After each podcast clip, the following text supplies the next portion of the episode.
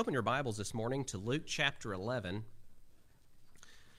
Luke chapter 11, we see a narrative taking place where Jesus is asked a specific question, as it were, concerning the way and form to pray.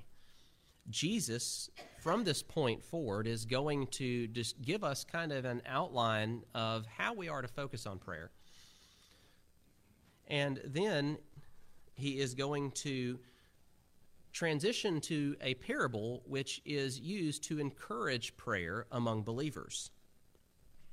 So, here in Luke chapter 11 and verse 1, we see the narrator Luke giving us what's going on, and then we're going to start reading uh, all the way through verse 4 and have the detailed expression, the detailed outline, the form of how we are to pray. We're probably only going to look to verse 1 this morning, and it may take us a few weeks to get through the entirety of what this prayer means and how it is focused to us. But I want to start out by seeing the importance of prayer, the need of prayer, and our need to learn how to pray. Let's begin reading in verse 1 of Luke chapter 11. And it came to pass that as he was praying in a certain place, when he ceased, one of his disciples said unto him, Lord, teach us to pray, as John also taught his disciples. And he said unto them, When ye pray, say, Our Father, which art in heaven, hallowed be thy name. Thy kingdom come, thy will be done, as in heaven, so in earth. Give us day by day our daily bread and forgive us our sins, for we also forgive every one that is indebted to us. And lead us not into temptation, but deliver us from evil. You'll recognize these words that Jesus gives as a form of prayer and a way in which that they are to kind of focus their prayers and outline their prayers, as this is also mentioned almost word for word, a little bit differently in Matthew chapter 6 on the Sermon on the Mount. It's interesting that he doesn't give them a new or a different way to pray. He doesn't say, okay, I'm going to give you this in contrast to what I said on the Sermon on the Mount, but he gives them the exact same thing. I don't know if they forgot about it at this point in Luke chapter 11. I don't know if they had forgotten, Lord, how is it that we are to pray? Again, he had already established and focused to them a way in which and a form to pray. I find us as disciples of Jesus Christ very forgetful in many ways. And I have maybe heard a sermon multiple times. I've read something. I kind of pick at my brother a little bit. I call him 10 Second Tom, which is off of an older movie where a guy just forgets who he is every 10 seconds because he'll read something and he says it's so amazing he'll read it again later and it's just as surprising the first time that he read it because he forgot that he read it. And we're sometimes like that in the teaching of the scripture. You know, if the Bible says something one time, it's very important. It is very important.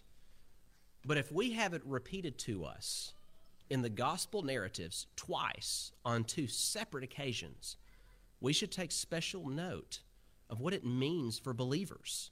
And this form of a prayer, being that it is repeated in Luke chapter 11, as it's already been stated to us on the Sermon on the Mount, that sermon that dictates to us how kingdom life should be, attributes and characteristics of children of God that should be worked out into their life as they press into the kingdom, how he first starts out that that is how a kingdom prayer is, and then goes on to tell them again how disciples should be praying when prompted.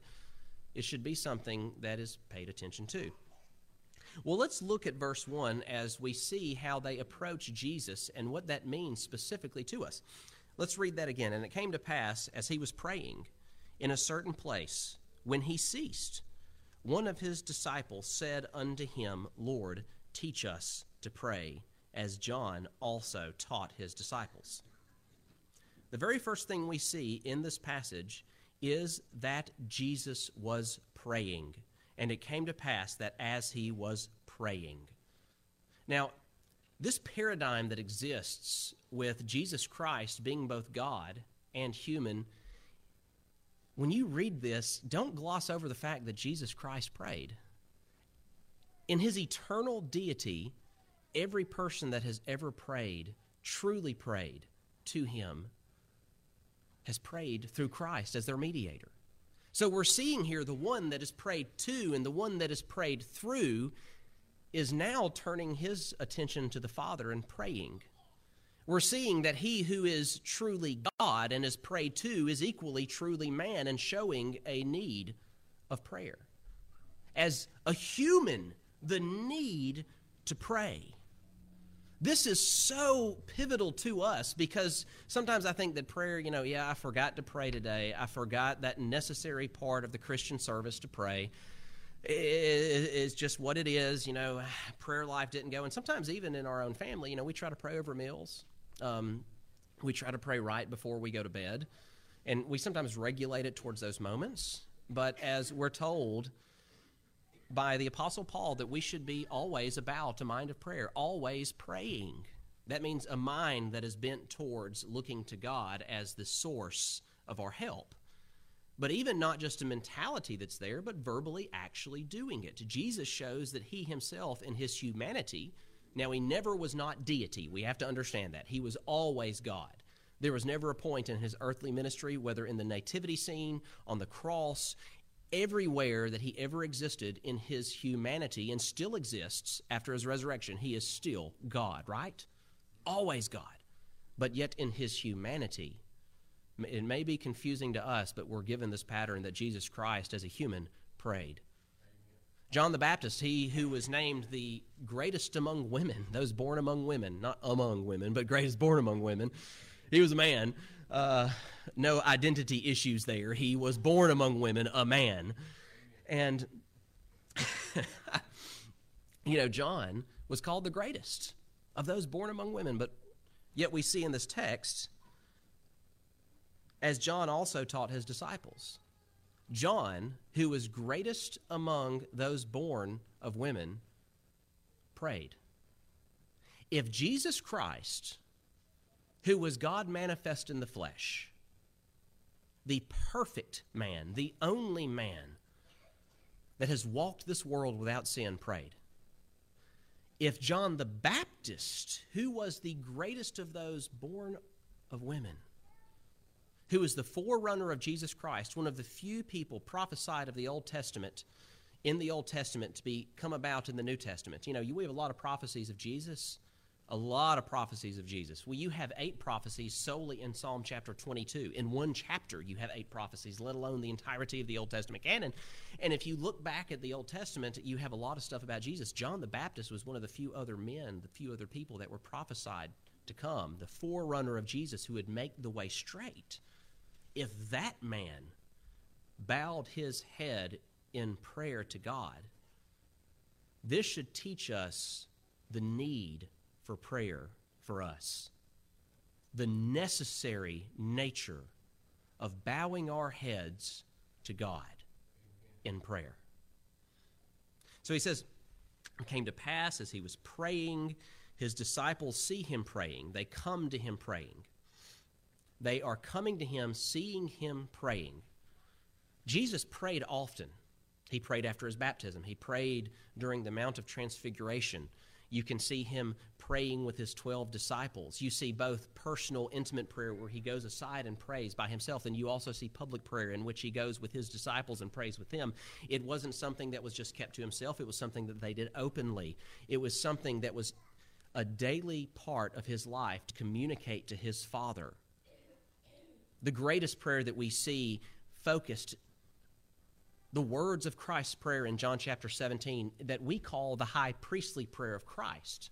Now, sometimes people call this prayer the Lord's Prayer, and I understand what they mean by that. It's the Lord's outline prayer for his disciples. I prefer the model prayer because it's a model for us. If you want to see Jesus' actual verbal prayer, the Lord's Prayer, you go to John chapter 17 and you see his high priestly prayer. The reason we call it that is because Christ, as our high priest, is about to give himself as the sacrifice for his people.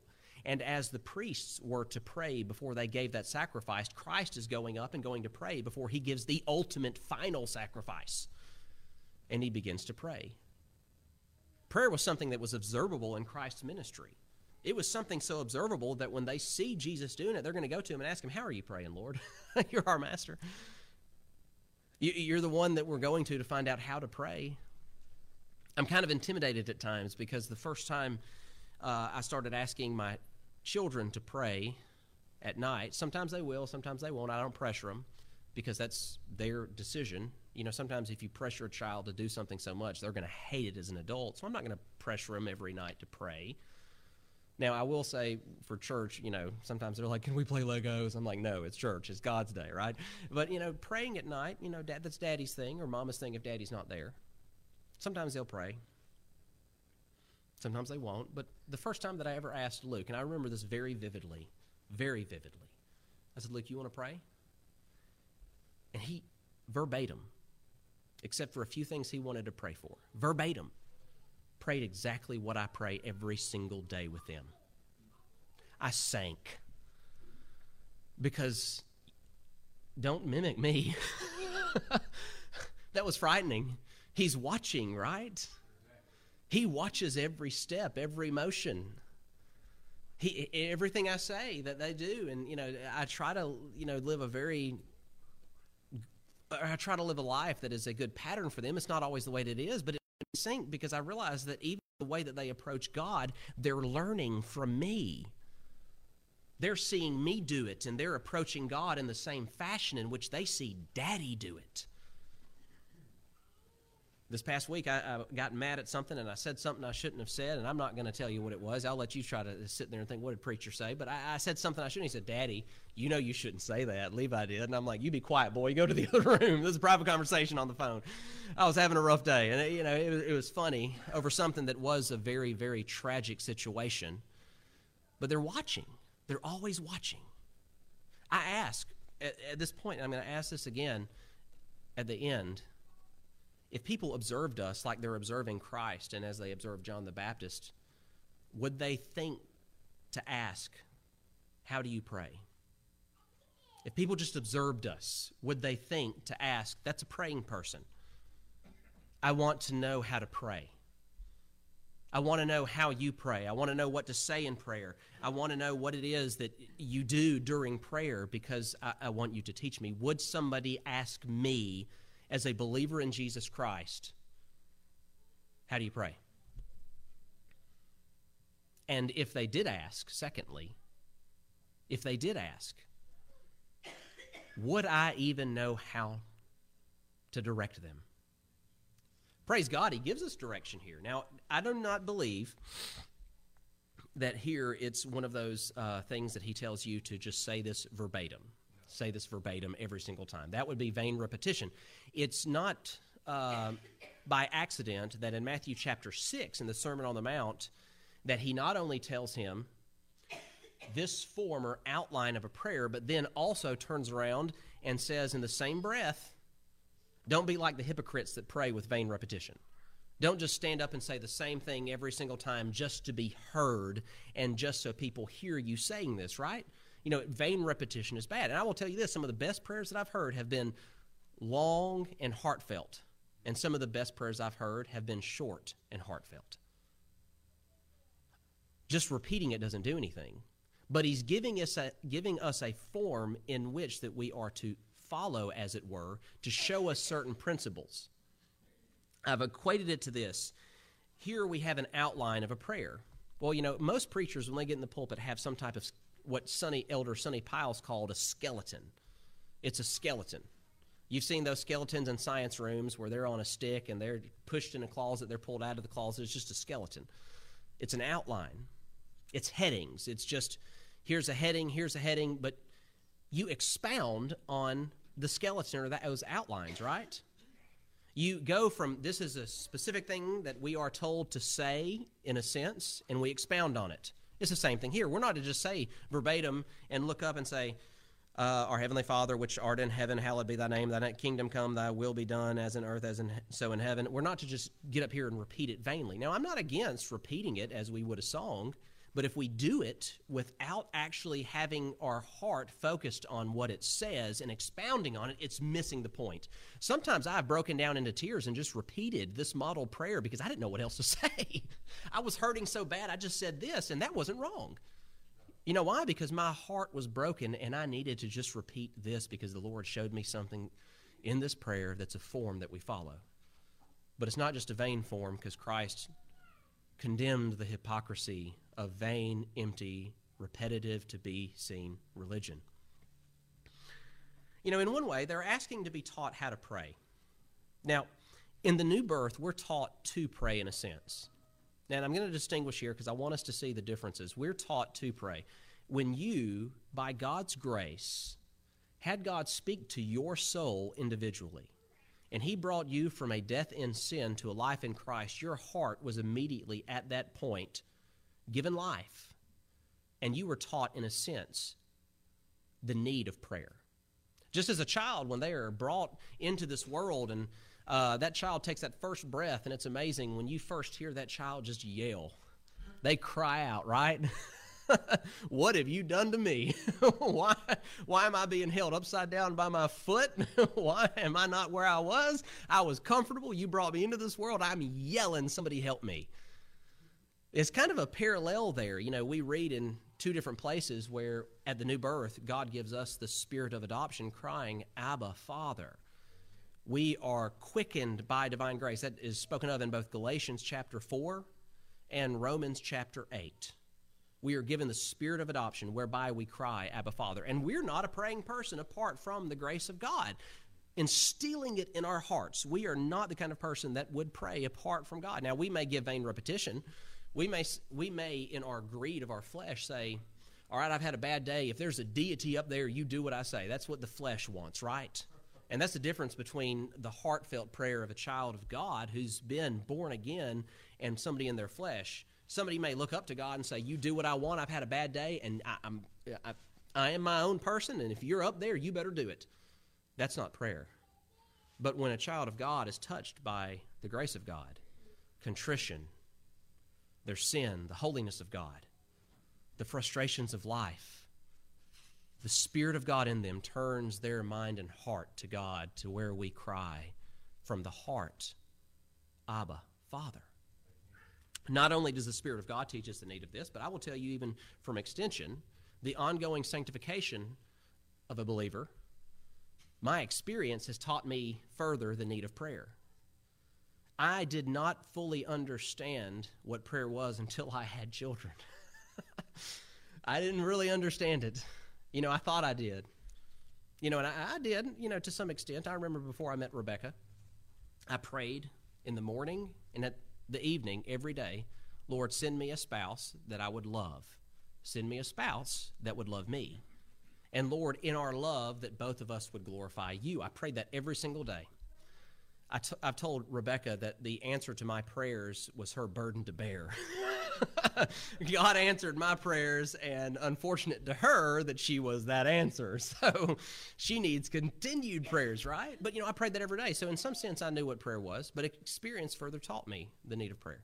When I had children and I held that child that was given to me by God, and I held that child in my hands, the first one, and the fear of first messing it up but then as I lay awake at night and I sit there thinking when they're first just an infant, did, are they swaddled too tight? Are they turned the right way?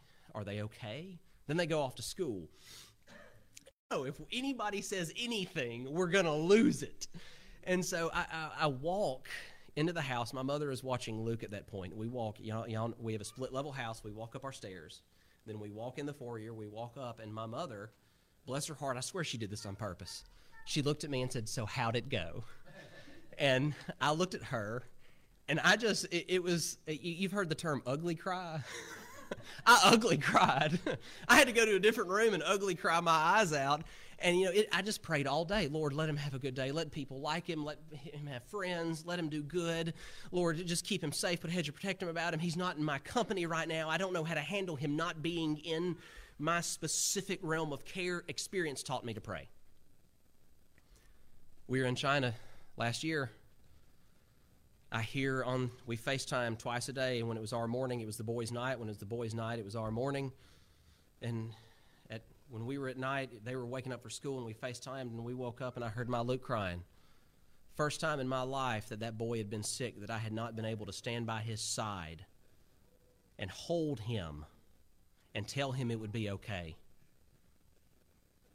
Made more of a praying man out of me. The inability to know that I could protect. Not only does the Spirit of God teach us to pray and teach us our need of prayer, teach us our need of holiness, teach us our need of forgiveness of sins, teach us our need of God, but experience as we continue to follow Christ, as we continue in this Christian pilgrimage, seeing our constant limitations as God gives blessings, and yet this world throws cursings and we're in this paradigm to where we know what is right, but we constantly do wrong, and we know what we need to do, but yet we're so restricted, God teaches us to pray. Amen. But yet sometimes the words escape us. And I know in Romans chapter 8, where it said, The Spirit worketh with our spirit that even when we cannot say what we want to say, praise be unto God, some mumblings and tears that are so incoherent that we could not write them down on a piece of paper, yet the Spirit of God translates them through Christ to where God even hears the whimpers of our soul.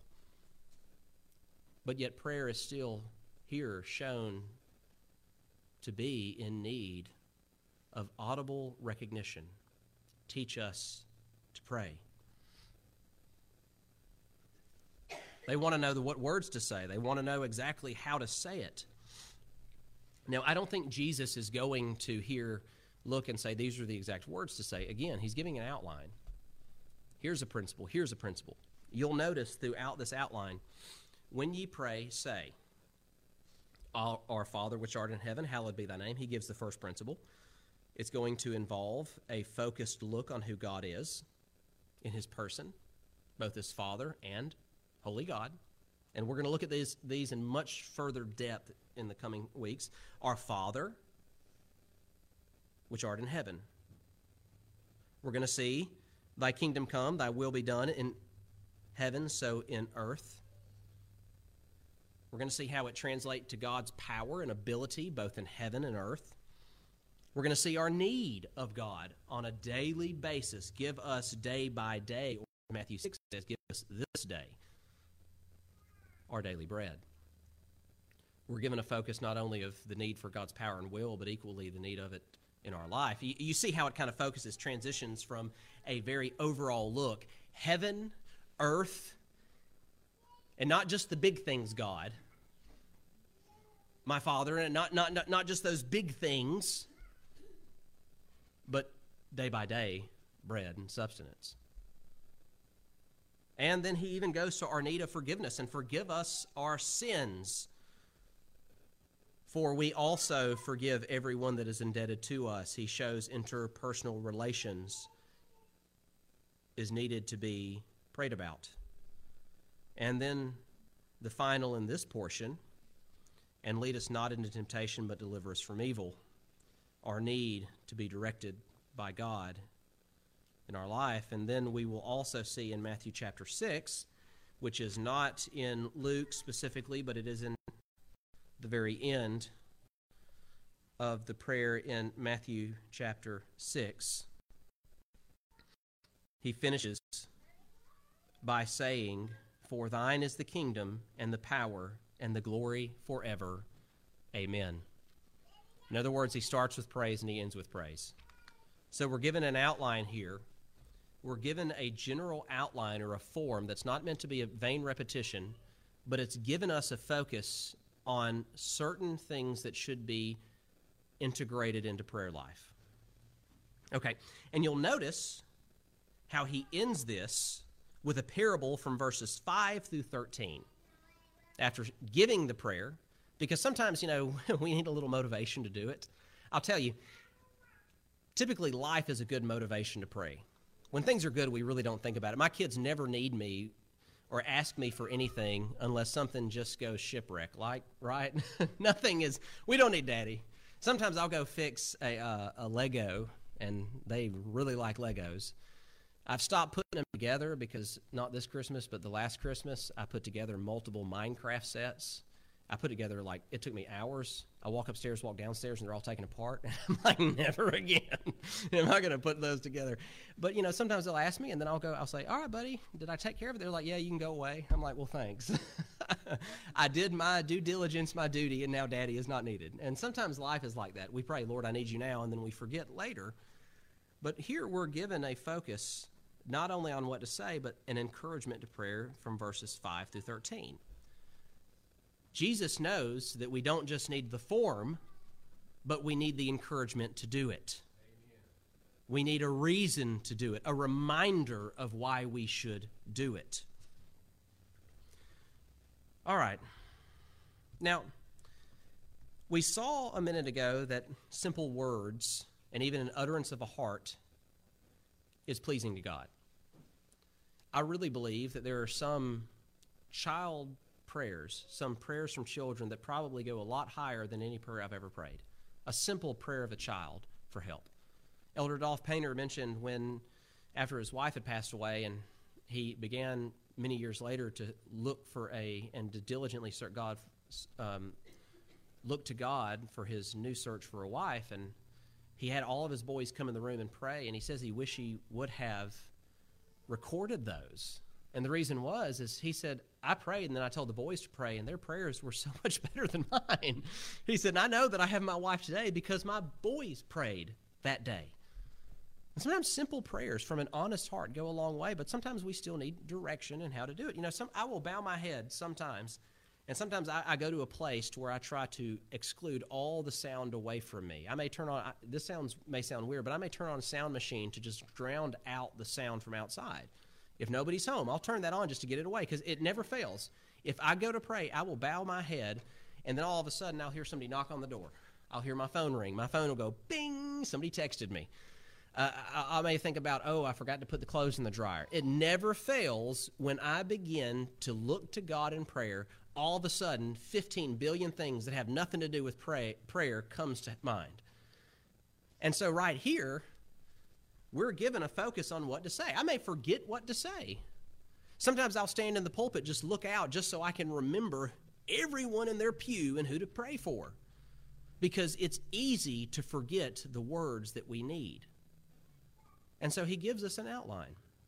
I want you to see in james 3 this paradigm that we're given. I'm sorry, James 4, James chapter 4.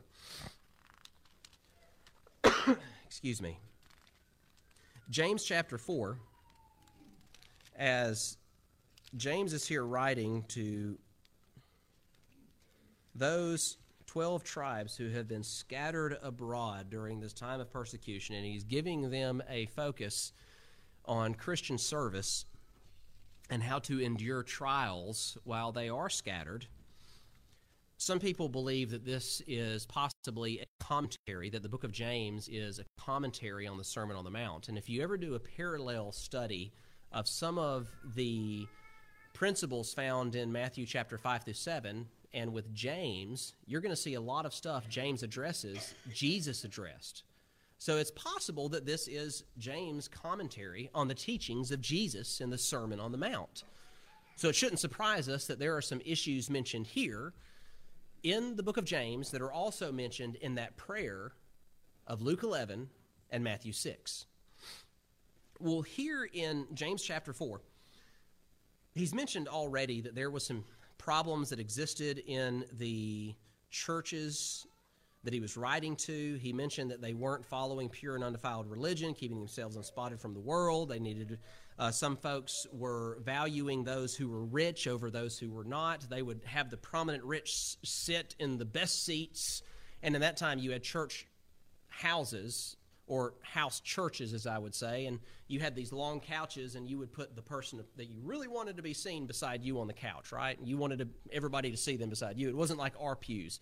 You don't have the first church house official house of the church until somewhere in the third century, I believe it was, um, in Iraq, if I'm remembering correctly. But you had house churches.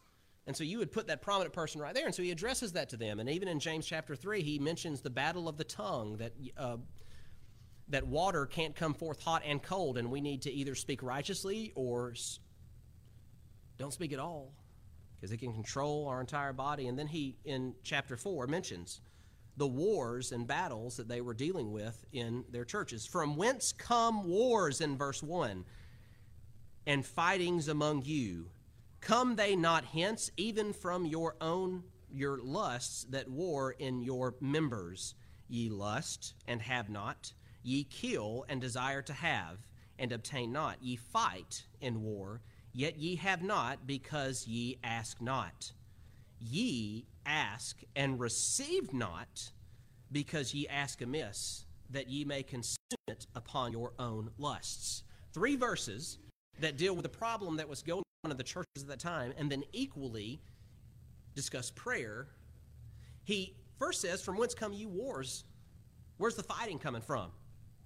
Where is all the problems that are happening here? And he, he basically looks at them and says, What is happening among those churches is not coming from God. The battles, the fightings, the issues that are taking place, that is not coming from God Himself, but that's coming from the lusts of the congregation, right?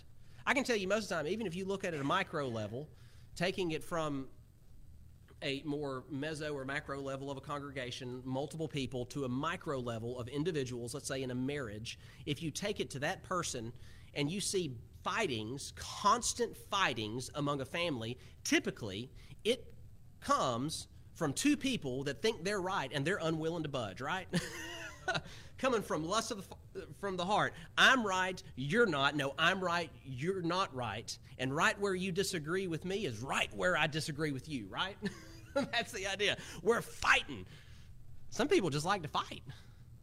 And he says the issues that are existing in the congregation, they're not coming from God, but they're coming from your own lusts. And notice the way he says is that war in your members. I personally don't think this is saying members of the church here, but it's saying your body. It's coming from your physical members. Now, yes, those members are part of members, but he's saying those lusts are coming out of your own heart. And then he addresses why they didn't have some things, because he says, Ye lust and have not, ye de- kill and desire to have, ye obtain, ye fight, and ye war, yet ye have not. Notice he says, You've done everything you can to have what you want, but you do not have what you desire. You've done it all. You've lusted, you've killed, you've desired. You can't obtain it. You fight war, yet you do not have it. Why is it? Why is it?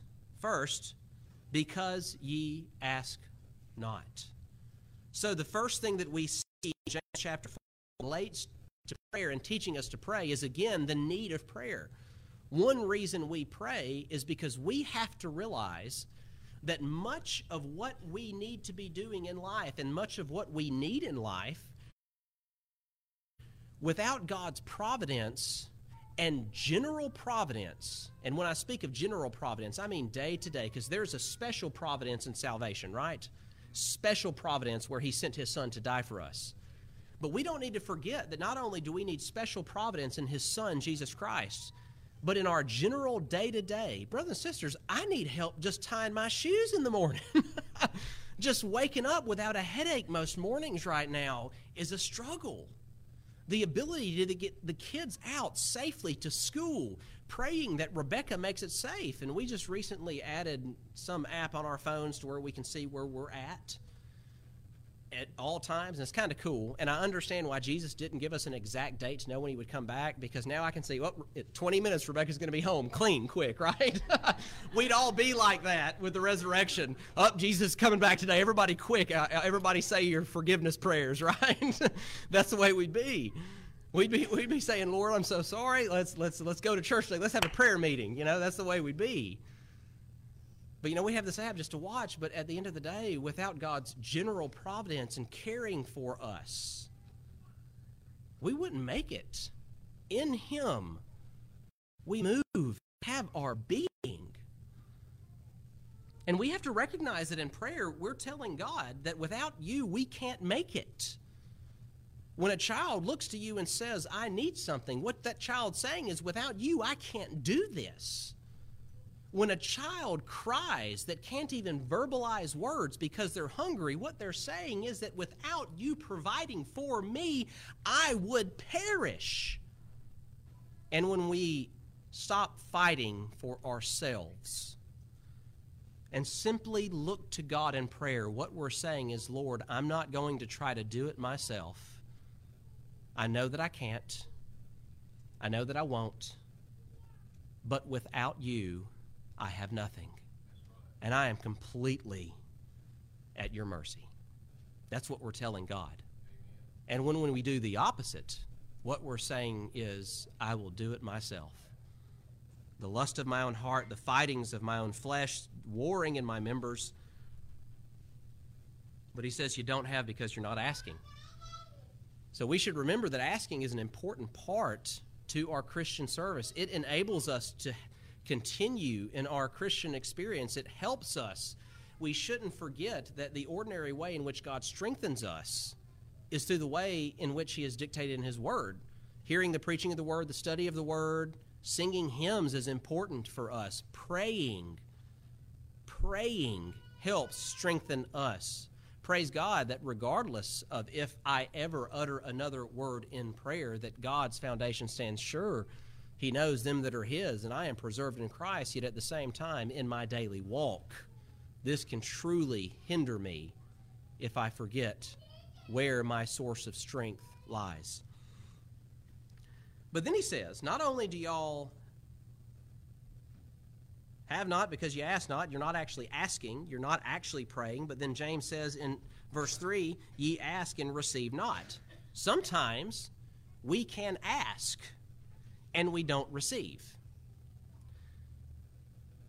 And I'll turn it around to kind of give a vivid example of this. You know, it says here, because ye ask amiss, that ye may consume it upon your own lusts. But I want you to think about it in this fashion. When a child walked up and says, Hey, I want food now, what would your, be your reaction? Let's try better words, right? Or it would be, let's try that again. Turn, turn, turn that, turn those words a little bit differently. You, you do ask, yet for some reason you still do not have. Two reasons it could be like this. Again, the form and outline that were given in Luke chapter 11 and Matthew chapter 6, we may not be following the way that it is. Sometimes we may be asking, but sometimes we may be asking rudely to God in our verbal prayer. Think about this our verbal prayer. How do we address God? Now, I don't think that you have to necessarily. I remember when I was young um, at Ebenezer, most of the time when I, uh, certain people were called on to pray, I knew exactly how they would start. And some of y'all have been around Ebenezer and know what I'm talking about. They would say, From everlasting to everlasting, thou art God. And they would begin this train of descriptions of God. I'm not against that. I'm not saying that you have to say that or don't have to say that. But I will say this in the words in which we approach God, sometimes God answers our prayers according to how we approach Him. If I walk up to God like Job, as for example, Lord, I, this is an unjust punishment. Look at everything that I've done. I'm righteous man. Why haven't you blessed me? Why haven't you been with me? I don't deserve this. Other men deserve this. I'm a good human being. Lord, what is wrong with this situation? And then God finally shows up. He was there the whole time, but he shows up in vivid expression to Job, and Job just looks and says, Hand over the mouth, Lord, I'm sorry. we ask and have not because we ask amiss. That's not to say we can't be honest with God. We went over the book of Habakkuk last year. We know we can wrestle with God in prayer, yet we have to remember He is still God. And not only do we ask amiss in the way that we ask it, but equally from the position of the heart. Ye ask and receive not, because ye ask amiss, that ye may consume it upon your lusts. Why are we praying to God? Why is it that I bow my head to God? Typically, in our society, and I get it. We want to know a little bit about a church. Why do you go to the church you go to? Why do you go to the church you go to? And there are certain things that I prefer over other things, just as a preference. You know, there are certain things that I do prefer you know, I, I kind of like padded pews. Let's just use that for an example. I remember going to a church in Alabama that had two slots behind me. And I will tell you this you are not falling asleep in that congregation. We may need to bring that back. you know, hey, you are not falling asleep in those pews. But I prefer padded pews. I can lean back, I can get comfortable, but it's a preference. Why am I going to worship God? Why am I praying to God? Sometimes you'll hear people talk about why they go to a church and they go down this laundry list of reasons, and each one of them is not because God is holy, God is good, God is the Savior of my soul. God has dictated in His Word the way in which I am to approach in Him. He is the tr- way, the truth, and the life. He is everything. He tells me how to act, how to worship, how to live, and therefore, because I want to follow Him, I go to this church. You know, that's just an example. Sometimes people say, well, they got this, they got that. I really like this. And sometimes we adopt that in prayer. The attitude of prayer. Teach us to pray, Lord. Not teach us to find ways to get what we want, to name it and claim it. To say, I claim this in the name of my Lord. You claim nothing before your God. You humbly bow your head and submit to Him and be thankful that through God and Him as your substitutionary atonement, that we are given the availability to approach God in the most holy of holies because without God's sacrifice, we have nothing to claim. And he says, Ye ask and receive not, because ye ask amiss that ye may consume it on your own, upon your own lusts. Sometimes we ask with the wrong attitude, and therefore we look to Jesus, who in this model prayer addresses our attitude, addresses our words, addresses our walk, addresses our needs. He even addresses our praise in these few short verses. Lord, teach us to pray. How often have we asked that question? Two things I want to say in closing. How long have we thought that we need direction in prayer? Singing, we can just pick a hymn, right? There's songs written. Preaching, well, that's up to you. You know, you know, you know. Uh, you do that, preacher. Well, even then, I'm supplied the Word of God as my foundation and end source for every sermon. Lord, what am I to say to you when I bow my head? Because it is the most privileged gift that we could ever have to bow our head and to speak to the most holy God. Teach us to pray. And ultimately, as we go about this week and thinking of how we are to pray, is there anybody around us who would see us again as Jesus prayed, as John prayed, would come to us and say, Can I mimic you? Do you know how I can pray? Lord, teach us. Let us pray. Our gracious God, wonderful Father, the most sovereign God and holy, we thank you so much for the blessings you've given us, and we ask, Lord, that you, as you do all things perfectly, that you would apply the way to pray in our hearts, that you would lead us not to be distracted in prayer, but Lord, that you would let us stay focused on your Son. Give us, Lord, all the substance we, may, we need through your preached word, singing, and prayer. And Lord, allow us to have a heart of forgiveness, that as we bow down before you, that we would have no bitterness, no guile, no wickedness in our hearts, but Lord, that we would seek you in all things with a pure heart. Oh, gracious God, I pray now that we would sing praises to you, knowing that you have given us a form and order to follow, to know how we are to approach you both in word and attitude. Dear God, teach us to pray, and Lord, help us to teach others, both in the way that we do it, but also, Lord, that they would see us and know through the light that shines from your Son, Jesus Christ, in our hearts, that we are a praying people.